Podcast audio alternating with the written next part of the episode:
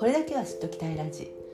このチャンネルでは女性の目線で見た働き方や生き方そして大人の学びリカレントについてお話ししています。今日は先日音声配信スタンド FM でコラボさせていただいたフック船長さんとのお話から子育てや働き方について考えてみました。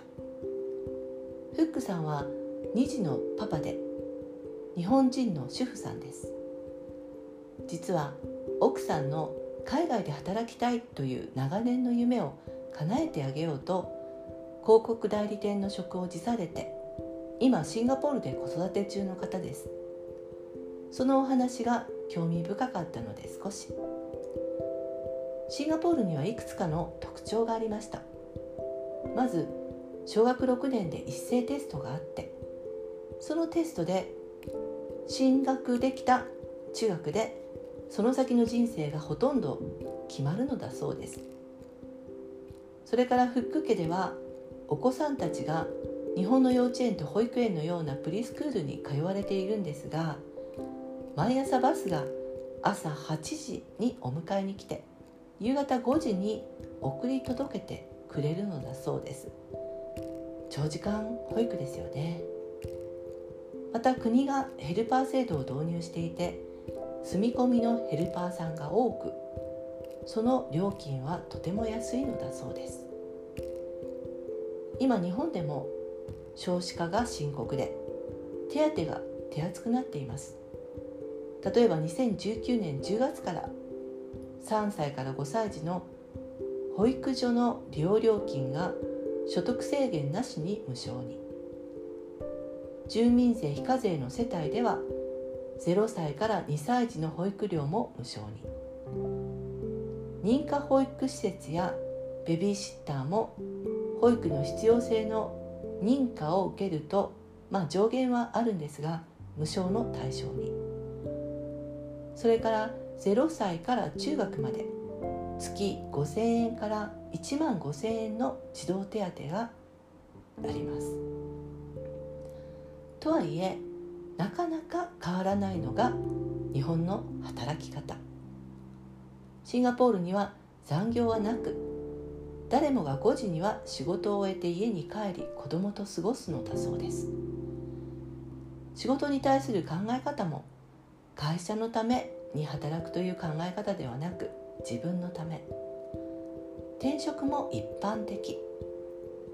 私がかつて住んでいた香港も実は状況がよく似ていました。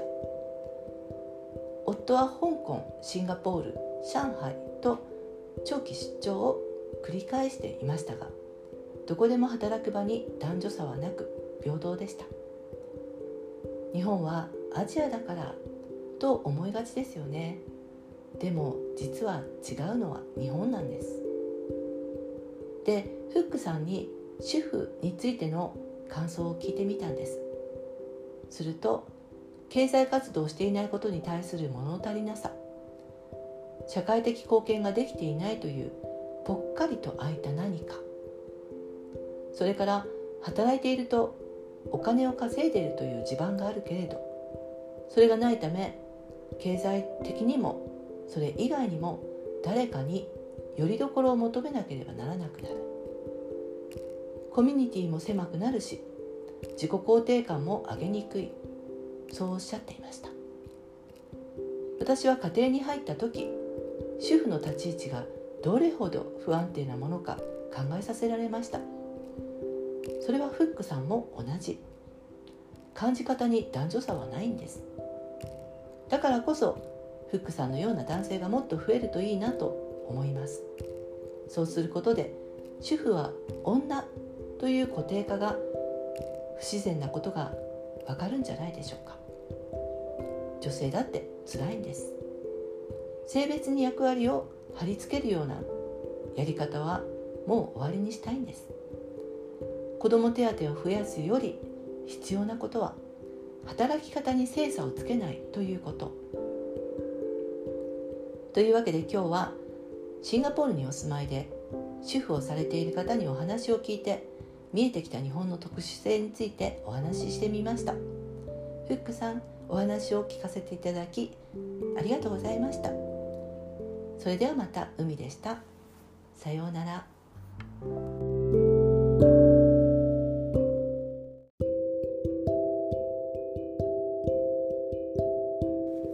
海のこれだけは知っておきたいラジ。このチャンネルでは女性の目線で見た働き方や生き方そして大人の学びリカレントについてお話ししています。今日は身近な法律について。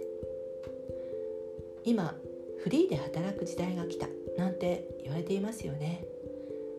ただ今の段階で確実に言えることがあります。それは働く人が減るということ。それであれば知っておきたいことがあります。そう非正規中でも女性に知ってほしい法律があるんです。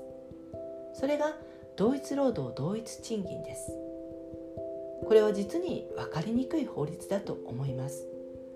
でもこれをざっくりと表現するのならそれはパートやアルバイト契約社員などの非正規で働く人のための法律です。そう同一労働同一賃金とは正規で働く人と非正規で働く人の不平等をなくすための法律です。なんてことを言うといい加減なことを言うなと怒られそうですよね。でも決していい加減な気持ちで言ってるんではありません。